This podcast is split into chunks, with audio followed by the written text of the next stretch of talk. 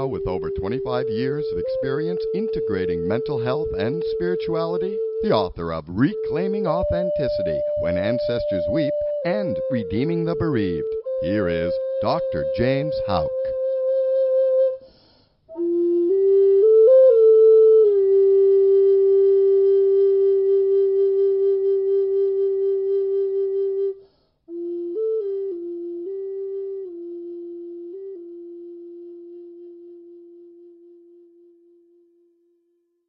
Welcome to Reclaiming Authenticity, all dedicated to helping you find your courage to reclaim that which has always been in you.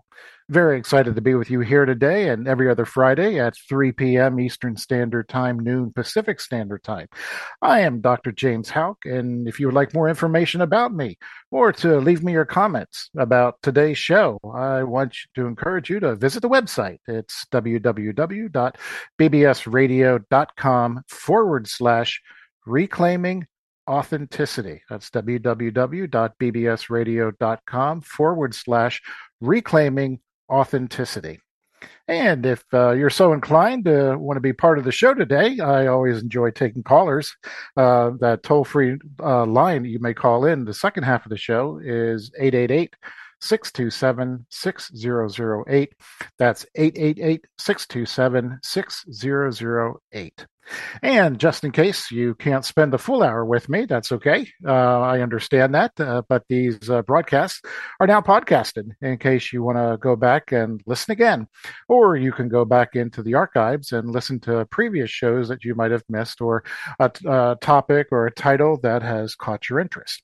Because uh, now uh, these uh, broadcasts are available for download on Audible. You can listen to them on Audible or iTunes or, and even Amazon Music. Well, we have certainly had a busy, busy week with daylight savings time over the weekend, and we had elections on Tuesday, and now today is Veterans Day. And I wanted to begin this show with a recognition of Veterans Day here in the United States. Um, I am sure that there are numerous, numerous activities that are planned, ceremonies, and so forth, and stories that are being shared, and and uh, loved ones uh, just remembering the veterans who are in their family line uh, and the stories that uh, come from those pictures and so forth. And uh, in other countries like Australia, Canada, and even the United Kingdom, uh, Veterans Day is called Remembrance Day. And um, if you go back into the annals of history, I believe it was uh, over 103 years ago. Doing my math right. It was on uh, November 11th, 1919. And that's when then President Woodrow Wilson he issued uh, a message to the people on the first Armistice Day, in which he expressed what he felt the day meant to many Americans. Now, in his speech, part of his speech, he is quoted saying, To us in America, the reflections of Armistice Day will be filled with solemn pride in the heroism of those who died in the country's service, and with gratitude for their victory, both because of the thing from which it has freed us and because of the opportunity it has given America to show her sympathy with peace and justice in the Council of Nations. Well, elsewhere, it's also uh, traditional to read the poem written by one John McCrae. Uh, he was one uh, that served in World War One. He was a Canadian uh, lieutenant colonel, physician, and poet, among other things, writer, and and uh, some would say also just a, a wonderful musician. And one day, while he was taking a well-deserved break in the back of an ambulance. Uh, he penned the words to Flanders Fields. And it is also common to see people on Veterans Day or Remembrance Day to wear a poppy flower on their lapels or their shirts. So, in honor of John McCrae and what he had given us in terms of Flanders Fields, I'd like to read this short poem to you. In Flanders Fields, the poppies blow, Beneath the crosses row on row, that mark our place, and in the sky, the larks, still bravely singing, fly, scarce heard amid the guns below. We are the dead short days ago we lived, we felt the dawn, saw sunset glow, loved and were loved, and now we lie in Flanders fields. Take up our quarrel with the foe. To you from falling hands we throw the torch. Be yours to hold it high. If ye break faith with us who die, we shall not sleep, though the poppies grow in Flanders fields. Well, as social beings, social creatures, and within the context, the greater context of wars between countries and nations, and even within our own communities, even within our own families, it's often within the context of these relationships that we experience tremendous pain and suffering. And these could be anything from just brutal acts of betrayal and cruelty that somebody has inflicted against us, or vice versa, to simply being in the wrong place at the wrong time. But as a result, many people bear the scars of a physical or psychological, emotional, and spiritual woundedness. And many people suffer in silence. And let us not remember so much how on this Veterans Day, this Remembrance Day, uh, let's say, how our veterans, our loved ones, or friends died. But rather, let us remember how they lived their lives. What were the lessons they've taught us, or the traditions that they may have passed down to us? What did they show us about their lives regarding their own gifts and graces and skills and personalities and uniqueness that they came into the world with? Something that I am very fond of this word, haecceitas. It's a thisness that uh, the Scottish Franciscan uh, John Duns Scotus coined. Uh, thisness that everybody has. And that is how everybody ought to be remembered. What is this haecceitas, that thisness? How do they live their lives? What lessons have they passed on to us? And so on and so forth. Well, at any rate, I'll be taking your calls in the second half of the show today, and, and I encourage you to call in because I would really like to get your heart's understanding on today's subject. The tranquility of the soul is discovered in silence. Now, ironically, tranquility is, is not just the absence of sound, but rather uh, tranquility is found in the peace and stillness that emerges even when all around us is chaos and noise, confusion, and even pain. Because I'm sure at one point or another, you've heard the expression, silence is golden. But have you ever stopped to consider exactly what that means? Now, just, you know, a textbook definition of this expression is keeping one's mouth shut is a great virtue, as in, don't tell anyone else about it because silence is golden. And although this precise phrase was first recorded way back in 1848, uh, it's part of a much older proverb where speech is silver, but silence is golden. well, um, you know, sit with that one for a long time and uh, just see what comes up in you. Uh, because at first thought, it appears that this is very good advice, but it's not a universal truth because it's not always advantageous to be silent, especially when one has been forced into silence or told not to tell or threaten to keep quiet or else. And this is one of the aspects that victims are often told by their abusers or oppressors that if they talk, there will be consequences. And as a result, many people are made to believe that there is no alternative except, well, just to suffer in silence and bear their psychological, emotional, physical, and spiritual pain all by themselves. So, how many people suffer in silence? Well, it's not just a cultural expression. but rather many people who suffer from even mental health illnesses or trauma in silence because they just simply do not know how to put into words the depth of their pain and suffering and relentless misery.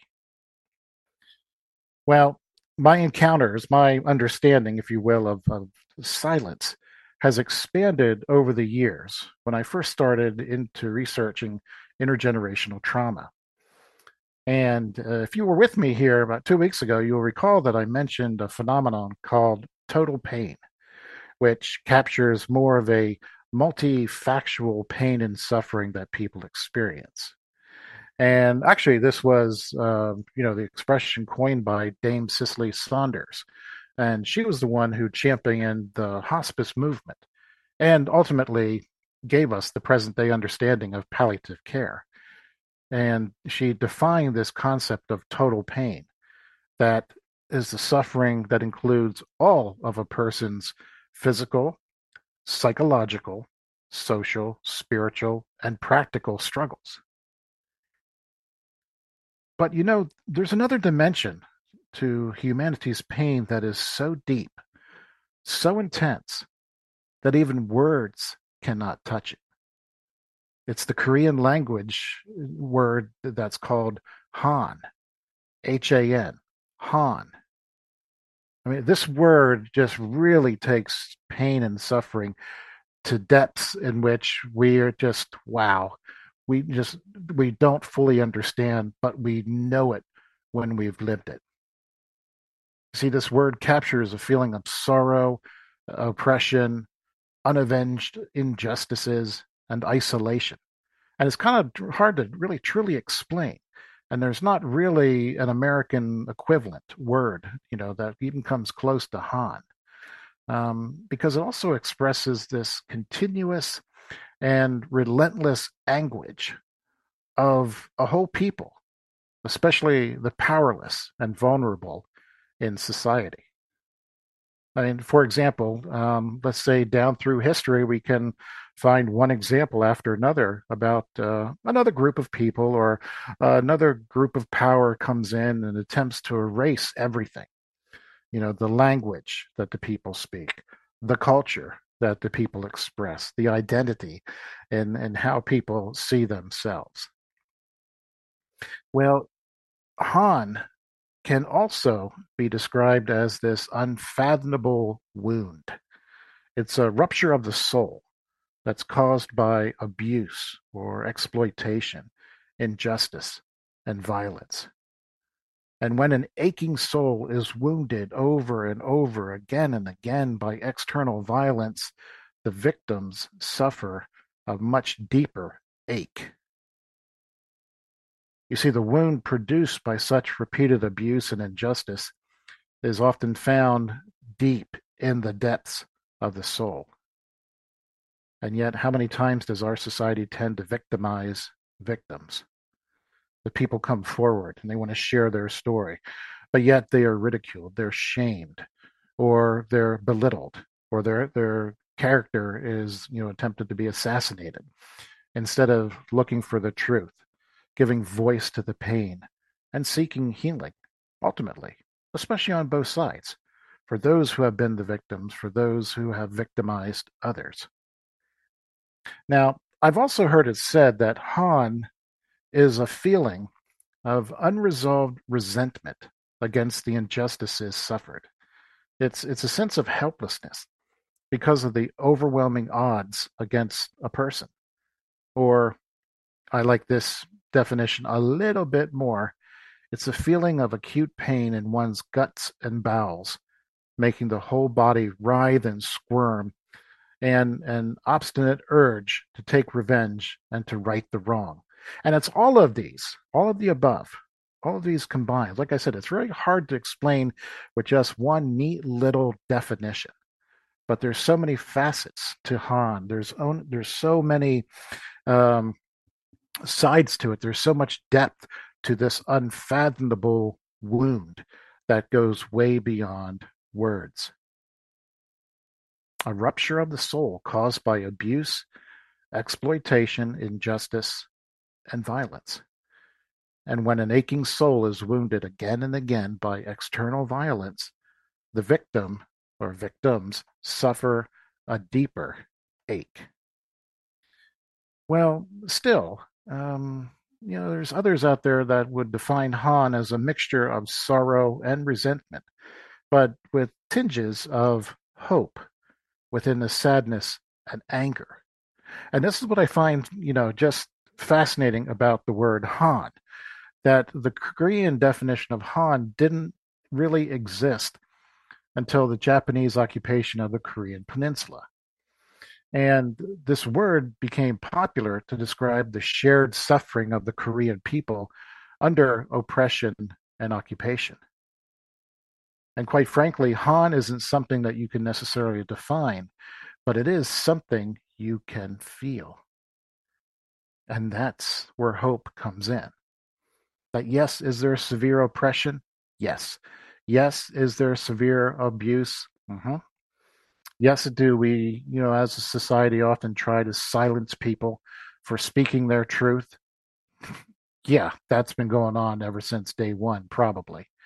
But there's this underlying sense of hope.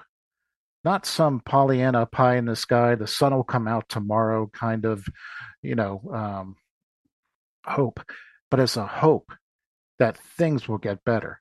It's a hope that, yeah, death definitely doesn't have the last word that suffering and pain doesn't get the last word because simply suffering and pain is not transformative.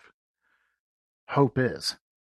And that's what people, even in the depths of Han, the mixture of sorrow and resentment, they have hope within their sadness and their anger. And so, like I said, Han isn't something you can necessarily define nice and neat, but it is something that you can feel the Korean feeling of sorrow and oppression and unavenged injustice. It's an, also an isolation, and it hardly, you know, it's hard to truly explain. And, you know, pain that's reinforced and with stigma and shame that keeps a person and even many generations to come down in their so called place. That comes very close to Han the pain that is reinforced and the stigma and the shame from oppressors that keeps a person and even many generations to come down and in their so called place.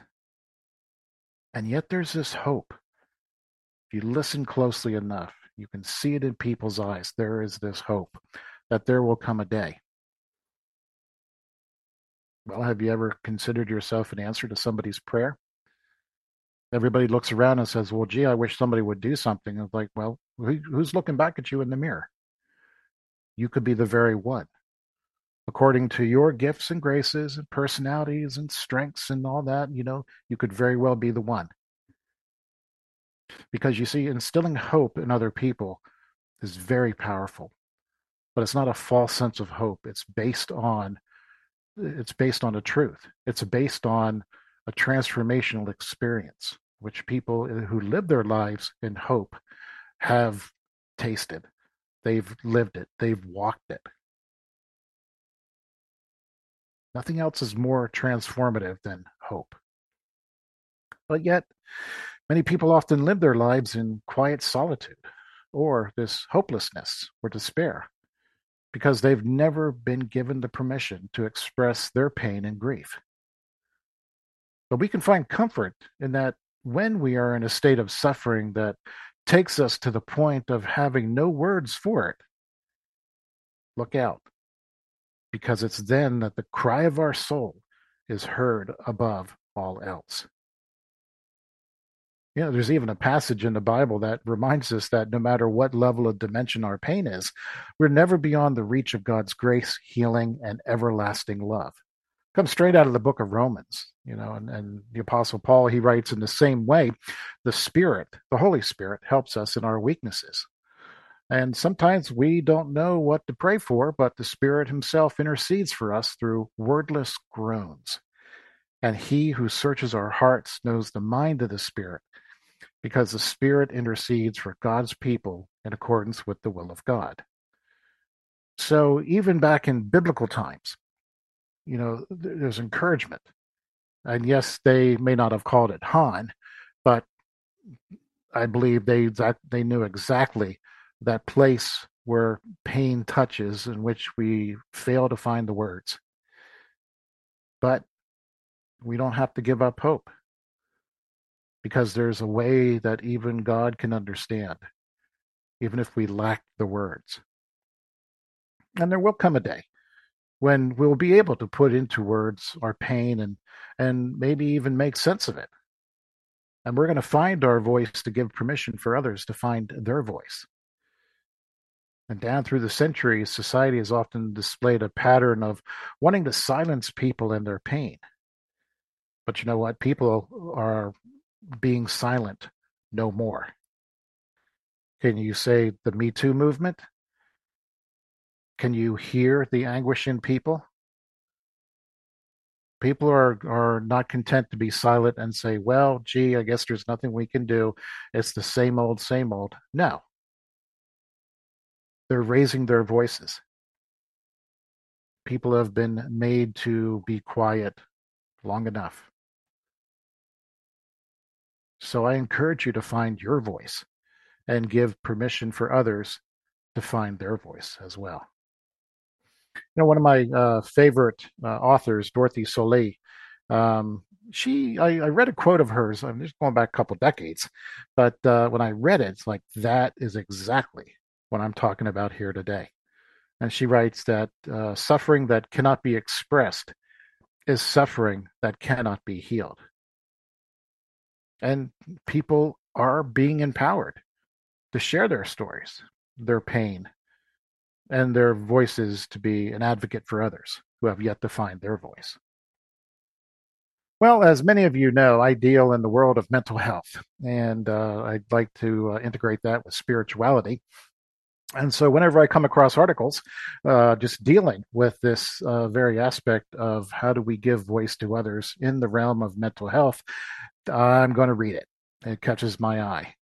And uh, came across an article that uh, noted that depression affects nearly 16 million Americans every year. Um, now, this could be situational depression, like, say, the death of a loved one. Yes, of course, we're going to be depressed. But again, a lot of it's like a clinical depression, where you cannot simply put your finger on why you feel the way that you do. That's more of a clinical type depression. And add to that the stigma that's attached to mental illness, and then it makes it become very real. And it causes many people to suffer in silence. And this is very, you know, especially true for men. And I should know because I experienced this firsthand. Because how often in society it's just like, okay, guys, you know, get a stiff upper lip, bear up, don't say anything, and just you know buck up and keep going and do you know how many men who develop ulcers and stomach problems as a result? Be empowered to share your story your pain and be a voice to be an advocate for others who have yet to find their voice. Because it does take courage to openly talk about others you know uh, and to talk to others about your suffering because they may perhaps see you as vulnerable. And generally, it takes a lot of motivation and tolerance to pull through in a period of suffering or hardship. And yet, a lot of people believe that suffering in silence is sustainable. Well, something both psychologists and psychiatrists out there are well aware of is that trauma and silence almost always go hand in hand it's not easy to talk out loud about the thing that's hurting us or the things that we have experienced in ways in which they've just overpowered us. Um, this is something in which it, it just takes time for people to be able to talk about something that has just afflicted them or hurt them uh, very, very deeply. And there are two uh, specific reasons why that trauma and silence almost always go hand in hand. And the first one is that perhaps many people are afraid of being judged, that they can't handle it, or you know and maybe the second reason is you know along tied in with it as well and that's because people don't want to show how they're vulnerable. Because at times in this ruthless world it's the strong personalities that win. Or do they and the ones that put up with everything and don't complain and instead are models of optimism and self-confidence that's i don't think that's sustainable and, but it's devastating to realize that in today's world, suffering is still considered a stigma. I mean, for the most part, what I've noticed during you know this pandemic, which is still going on, ironically, is that people in general do not like silence. You know, maybe we've gotten used to the noise of everyday life or the hustle and bustle of traffic or even background noise like a radio or TV while we work or while we study or something uh, you know, something that distracts us from everyday tasks. Yet, how often do we take advantage of silence? How often do we allow ourselves the time just to sit in silence? Not too many times, I imagine. And yet, how many times do we interpret silence as a bad thing or, or something negative? such as when a, another person's mad at us. You know, we're going to get that proverbial silent treatment. Or um, if we don't hear back from another person, either by a phone or text or whatever, we automatically think something's wrong. Well, in the second half of this show, I'd like to talk about some historical examples when people who have had been made to live or die in silence now have been acknowledged by the authority type figures. Or shall I say, now they have been given the permission to speak. And I'm talking about the public apology. Because I always have to ask the question are these times when public apologies are given, are they a means of righting the wrongs of the past? Or are they simply a justification of what happened in order to placate those living today into further silence. Well, as I said at the beginning of this show, I'd really love to hear your heart on this matter. So, again, if you would like to call in, that number is 888 627 6008, and I'll be taking your calls after the break. Again, you are listening to Reclaiming Authenticity, and I'm your host, Dr. James Houck.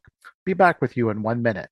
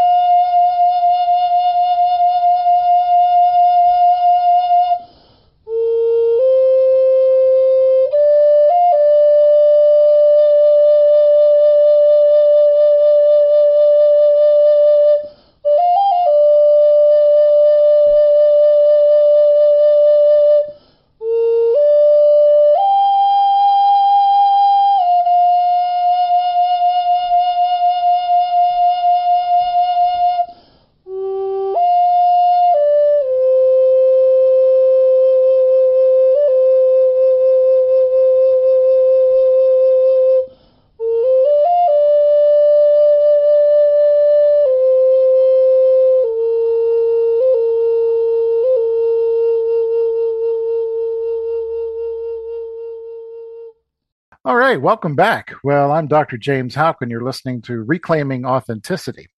And uh, what I was talking about in the first half of the broadcast was how many people suffer in silence. I mean, how many people do you know suffer in silence? I mean, uh, this is just not a cultural expression, but rather many people who suffer from either like a mental health illness or trauma often do so in silence because they don't know how to put into words the depth of their pain and suffering and relentless misery. Well, if you are a regular listener to this show, you know that I'm a huge advocate for healing intergenerational trauma. And I've I've done this in many ways. You know, I've I've done this by interviewing those who continue to suffer from the psychological and emotional traumas of the past. I've also done it by educating people on exactly how the soul of a people suffer when intergenerational trauma is covered up or dismissed. And also, I've been involved in clearing historical sites, spiritually clearing historical sites where traumatic energies have kept souls bound for decades, even centuries. And if you would like more information about that, please feel free to shoot me an email. I'll be glad to sit down with you and tell you exactly what that means. Okay. All right. And uh, if you can't wait for that, uh, you know, I just invite you to uh, purchase my book, When Ancestors Weep. And I go into great detail about exactly how I do that and, and just heal intergenerational trauma. Okay. And um, as I said, you know, what I've discovered is yet another aspect of intergenerational trauma that seems to go hand in hand uh, with the reinforcing of suffering down through history in silence, and that is the public apology. Now, you think this wouldn't be the case, that an apology often encourages others to break their silence and end their suffering. You know, it's, it's like, you know, you're asking for forgiveness, and it's in a way giving people permission that it's now safe to talk about what pain they felt. Now, within recent decades, even going back many, many, many decades, there's been a steady stream of public apologies you know, that have been made on behalf of government or ecclesiastical leaders from the inhumane treatment and sexual abuses and prejudiced behavior and outright slaughter of people from many cultural backgrounds. And for me, you know, I'm all about apologies and forgiveness and restoration. Absolutely. But what makes apologies transformative are three elements. I'm sorry. This is what I did. Please forgive me. And this is what I'm going to do to correct it. Okay? Three elements which turns an apology into something very transformative in the lives of the one who is asking for forgiveness and the one who is extending the forgiveness. I'm sorry because this is what I did. There's the confession. Okay. And please forgive me. There's the asking for forgiveness. And this is what I'm going to do to correct it. There's the repentance. Okay. Do you hear them? And, you know, repentance involves a change in attitude and behavior that guarantees that the offense will never, ever happen again. Now, the public acknowledgement of such behavior often comes as a result of uncovering crimes against humanity or investigative reporting and or the work of truth commissions just to name a few now albeit a step in the right direction, some of these public apologies for historical atrocities often include just an air of dismissive, dismissive justification. Sorry, I couldn't get that out. They include an air of dismissive justification of that's the way the world was back when. Explanation for the mistreatment of people for the greater good of a nation or the world. There is some sort of justification. But in a sense, contemporary leaders often offer an apology for the past without accepting responsibility for doing anything wrong, let alone not acknowledging being part of the current socio-economic, political, educational, and or religious systems that still perpetuate oppressive schemes. And whether it was the advancement of science, manifest destiny, or the belief to, you know, I have the divine right, violence in one form or another has always been justified against a weaker, undereducated, undercivilized, and or perceived underdeveloped people. And ironically, this rationale for force always seems to come from the perspective of people who use their military might or political power or religious zeal and or outright lust to hang on to their piece of power and control for as long as possible. In fact, history often bears witness to this phenomenon from generation to generation to generation to generation. I mean, just repeatedly. Physical, emotional, psychological, spiritual abuses incriminate those who have exploited and manipulated their power for either a worldwide colonization or genocide in countries such as America, Canada, the Congo, Germany, Russia, Rwanda, Ireland, Australia, and in fact, anywhere else violence and genocide have occurred. Well, on one hand, you know, the public apologies do acknowledge the cruel and inhumane acts done to vulnerable populations. And, and such apologies raise a sense of community awareness and also raises a sense of empathy regarding the devastating and intergenerational traumatic effects of the suffering of others. And as we listen and the words of empathy are offered, many victims and many survivors feel vindicated, and they're grateful for the public voices raised on behalf of those who have yet to find their healing voice. And yet, on the other hand, some public apologies are very superficial and often rejected by the contemporary populations whose ancestors have not only been victimized in such horrors, but the succeeding generations continue to feel that accountability and justice has really never been served. It's they've just been placated, like we're sorry, but there's nothing we can do about it today that's not good enough.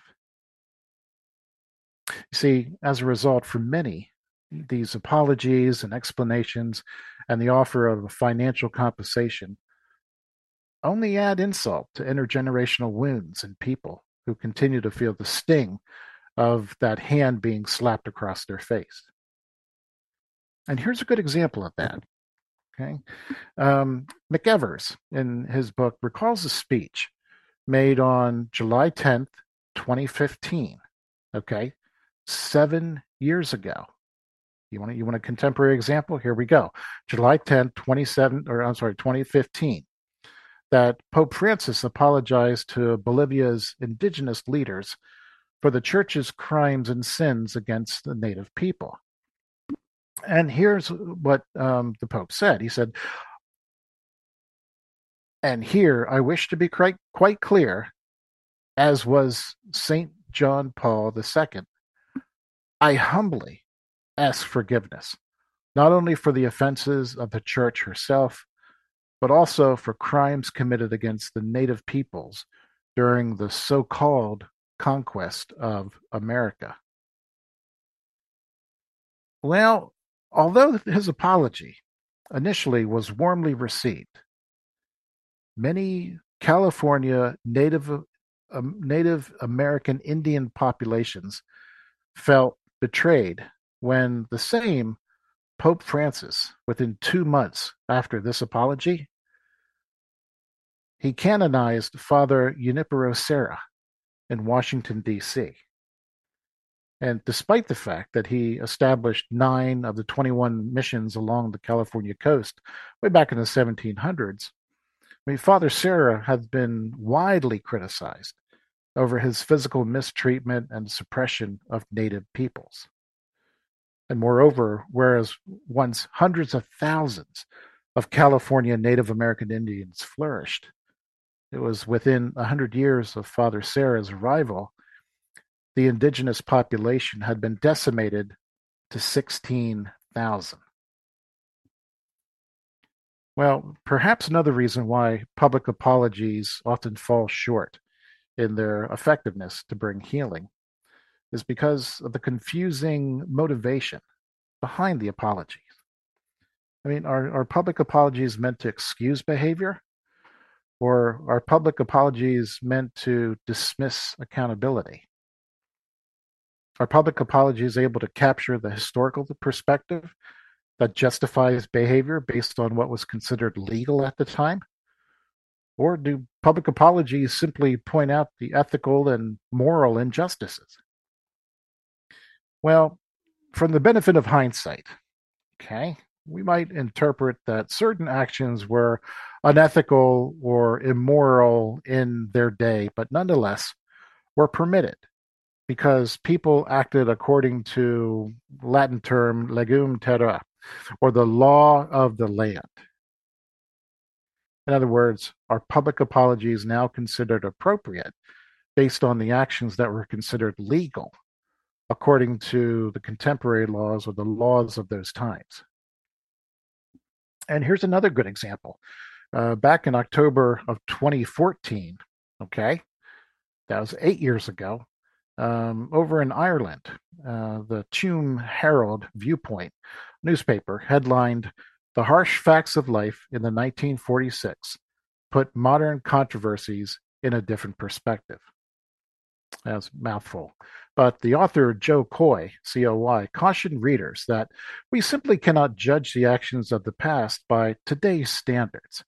Any assessment of those years has to be taken into account the grinding poverty and lack of resources at the time. And his article was written in response to the controversy that surrounded the discovery of the 796. Okay, that's a key key number here 796 infants and children that were found buried in an unmarked mass grave in the septic tanks behind the St. Mary's Mother and Baby Home in Tuam County, Galway, Ireland. And in response, many people still believe that regardless of the economic times, the mother baby homes like that in Tuam and others were not as affected by poverty or lacked resources as one would think. In fact, most of the domesticated work, such as cooking or tending vegetable gardens and child reading, rearing, etc., were performed by the young mothers who stayed in the home up to a year after giving birth. And still, regardless of whether we judge the past according to the present or uh, vice versa. How do the issues of accountability need to be addressed? Because if public apologies for past atrocities are simply about matters of justice, then why were injustices not addressed at the time of history they were being committed? Like, why now? After all, many of these atrocities have been committed many, many decades and centuries ago, and the people who took part in such crimes against humanity are deceased, or they're they're elderly, okay, or they're infirmed. Well, perhaps the answers lie in the fact that society had a bigger role to play in reinforcing the wishes of a leader or a group. You know, perhaps the systems in place had more to gain than what was considered lost.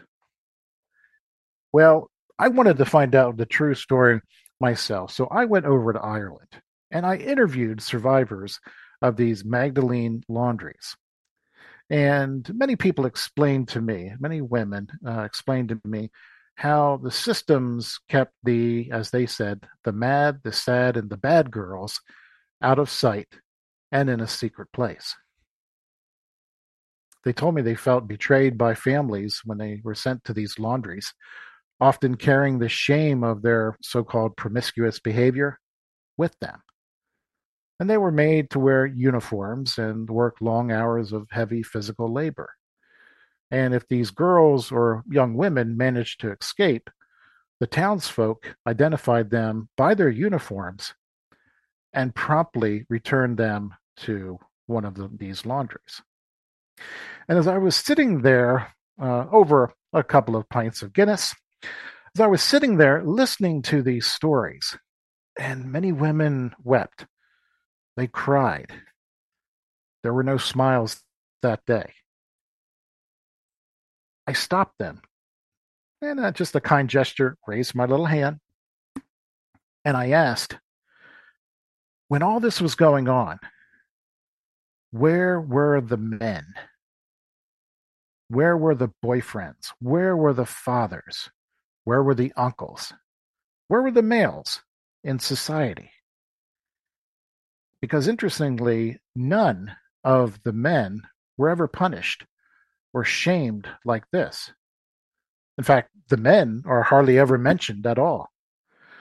But you know, several of the women shared with me that sometimes it didn't matter if you had a boyfriend or not, because your shame was a result of emotional, physical, and or sexual abuse by your brother, your father, your uncle, or your priest. And yet, in our search for truth and justice, are we content to single out one person as a scapegoat for atrocities? Or perhaps are we afraid to admit that such crimes had enough community support and oxygen to be fueled for centuries? Were these atrocities merely a breakdown in the system? Or was the system itself faulty to begin with? And let's take this one step further, okay? Why not? Furthermore, do we, living in the 21st century, do we have the resolve to hold our contemporary systems accountable for perpetuating crimes against humanity, regardless of the way things have always done in the, in the past? Especially since there have been many unreported sex trafficking crimes on Native American and Indigenous Canadian reservations. Still, a common phrase that drives such inquiries is, well, what did they know? When did they know it? And so forth. You know, regardless of the historical context in which such horrors occurred, it appears that surrounding communities were well aware of these atrocities and passively gave their consent by their silent indifference. And clearly, no one person or group ever involved in crimes against humanity has ever acted alone. Well, let's go back again to something recent. In 2015, there was a movie that came out. It was called Spotlight, and it tells the true story of the Boston Globe's uncovering of the child molestation scandal and cover up within the local Catholic Archdiocese of Boston. And in one scene, the investigator, uh, Mitchell Garabedian, uh, hopefully I'm not butchering his name, uh, but he acknowledges the real issue behind the scandal as he looks at his friend, Mr. Rezendes, and he says, This city, these people, making the rest of us feel like we don't belong. They're no better than us. Look at how they treat their children. Mark my words, Mr. Rezendes. If it takes a village to raise a child, it takes a village to abuse one. And you know, when it was all said and done, 249 priests and brothers uh, were publicly accused of sexual abuse within the Boston Archdiocese. And over 600 stories were published about the scandal. And don't get me started about Altoona. Okay? There's a lot to talk about Altoona, Pennsylvania, Altoona uh, Archdiocese as well. But we'll stick to this one. But you know, in December 2002, okay, Cardinal Law resigned from the Boston Archdiocese, and and he was reassigned to the Basilica di Santa Maria Maggiore in Rome, one of the highest ranking Roman Catholic churches in the world. Well, family, government, religious, financial, educational, and socioeconomic systems often form a spider web of deceitfulness. And just like a spider, the corruption of systems know all too well which threads of the web would allow them to move freely and which threads would ensnare a population's prey. I interviewed several women who had survived experiences of neglect, abuse, and pain at the mother children homes and the Magdalene laundries. And you know, again, as I sat there and as I listened to their stories and their eyewitnesses' account, I could not help wonder not only like, okay, where were the men when all this was going down? But I also could not help wondering what effects these experiences have on a person's soul, let alone the soul of the community. Are we getting close to Han again?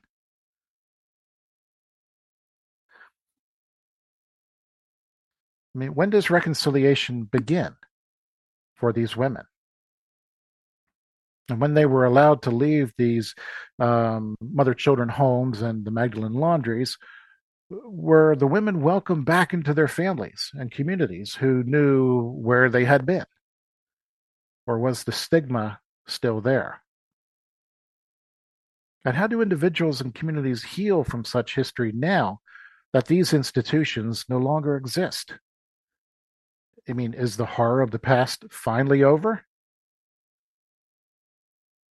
Well, when the report of the Commission to inquire into child abuse, also known as the Ryan Report, and it was published in May 20th, 2009, really nobody could have anticipated the public response to the research findings of widespread physical, emotional, and sexual abuse of society's most vulnerable that is, infants, girls, boys, and women in the Irish residential institutions.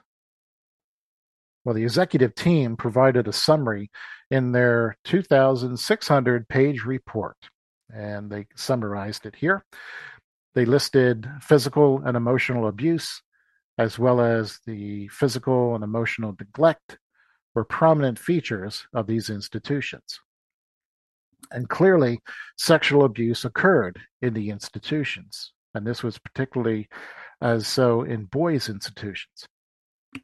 Schools were run in a harsh and regimented manner that served to impose unreasonable and oppressive discipline on children and staff alike. Children frequently went hungry, and at its best, the food was inadequate, according to the report, and it was inedible and badly prepared in many of the schools. Now, I'm not making this up. You can read it for yourself. The report of the Commission to Inquire into Child Abuse, or AKA as the Ryan Report, back in May 20, 2009. But also went on to, you know, mention that many witnesses testified to having been constantly fearful, even terrified, and that these feelings impacted on every aspect of their lives in the institution, and so on, and so on, and so on. Now, after this report came out, on one hand, many people breathed a sigh of relief that finally, I mean, finally, the stories of thousands of women and children who had been abused in various ways over the past 60 years were becoming known. And yet, there were many others who were outraged, as the report also exposed the decades of collusion that existed between the Irish government and the Catholic organizations who ran these institutions. Because you see, previously, the government officials had emphatically stated that these institutions were privately owned and operated by vowed religious people, and therefore denied any involvement in the mistreatment of adults, children, and babies.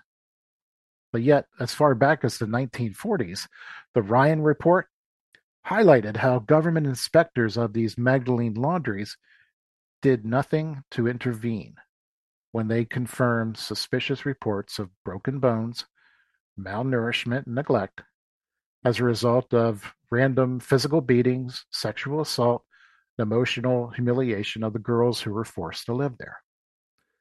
And yet, still, many people believe that justice for the victims and society survivors would now be finally served. See, and this is about the same time that uh, government leader, you know, Martin McAleese and Enda Kenny and so others, and Other ecclesiastical leaders like Cardinal Sean Brady and the Most Reverend Vincent Nichols and others, well, they were calling for accountability and prosecution for anyone responsible for such abuses.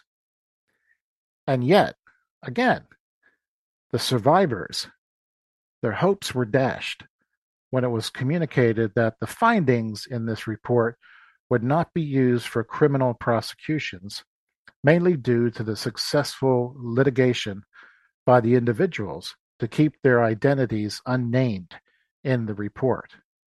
In fact, no real names, whether of victims or perpetrators, appear in the final document.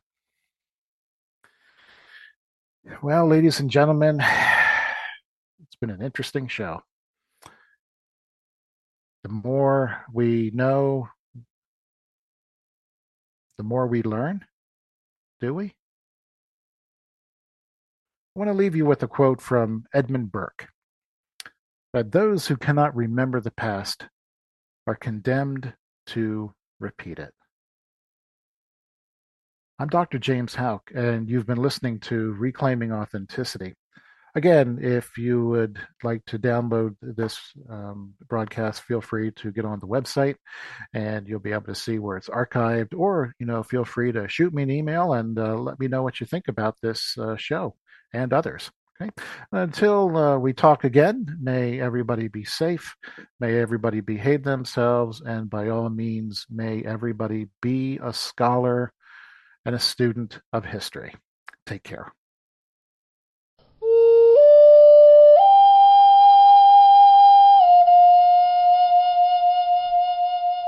For an answer, or just to leave a thousand comments, or prodding to buy a book by Dr. Houck. it's all there. Just wander on over to reclaimingauthenticity.com and click around. And we'll see you next Friday at noon Pacific Time on PBS Radio TV.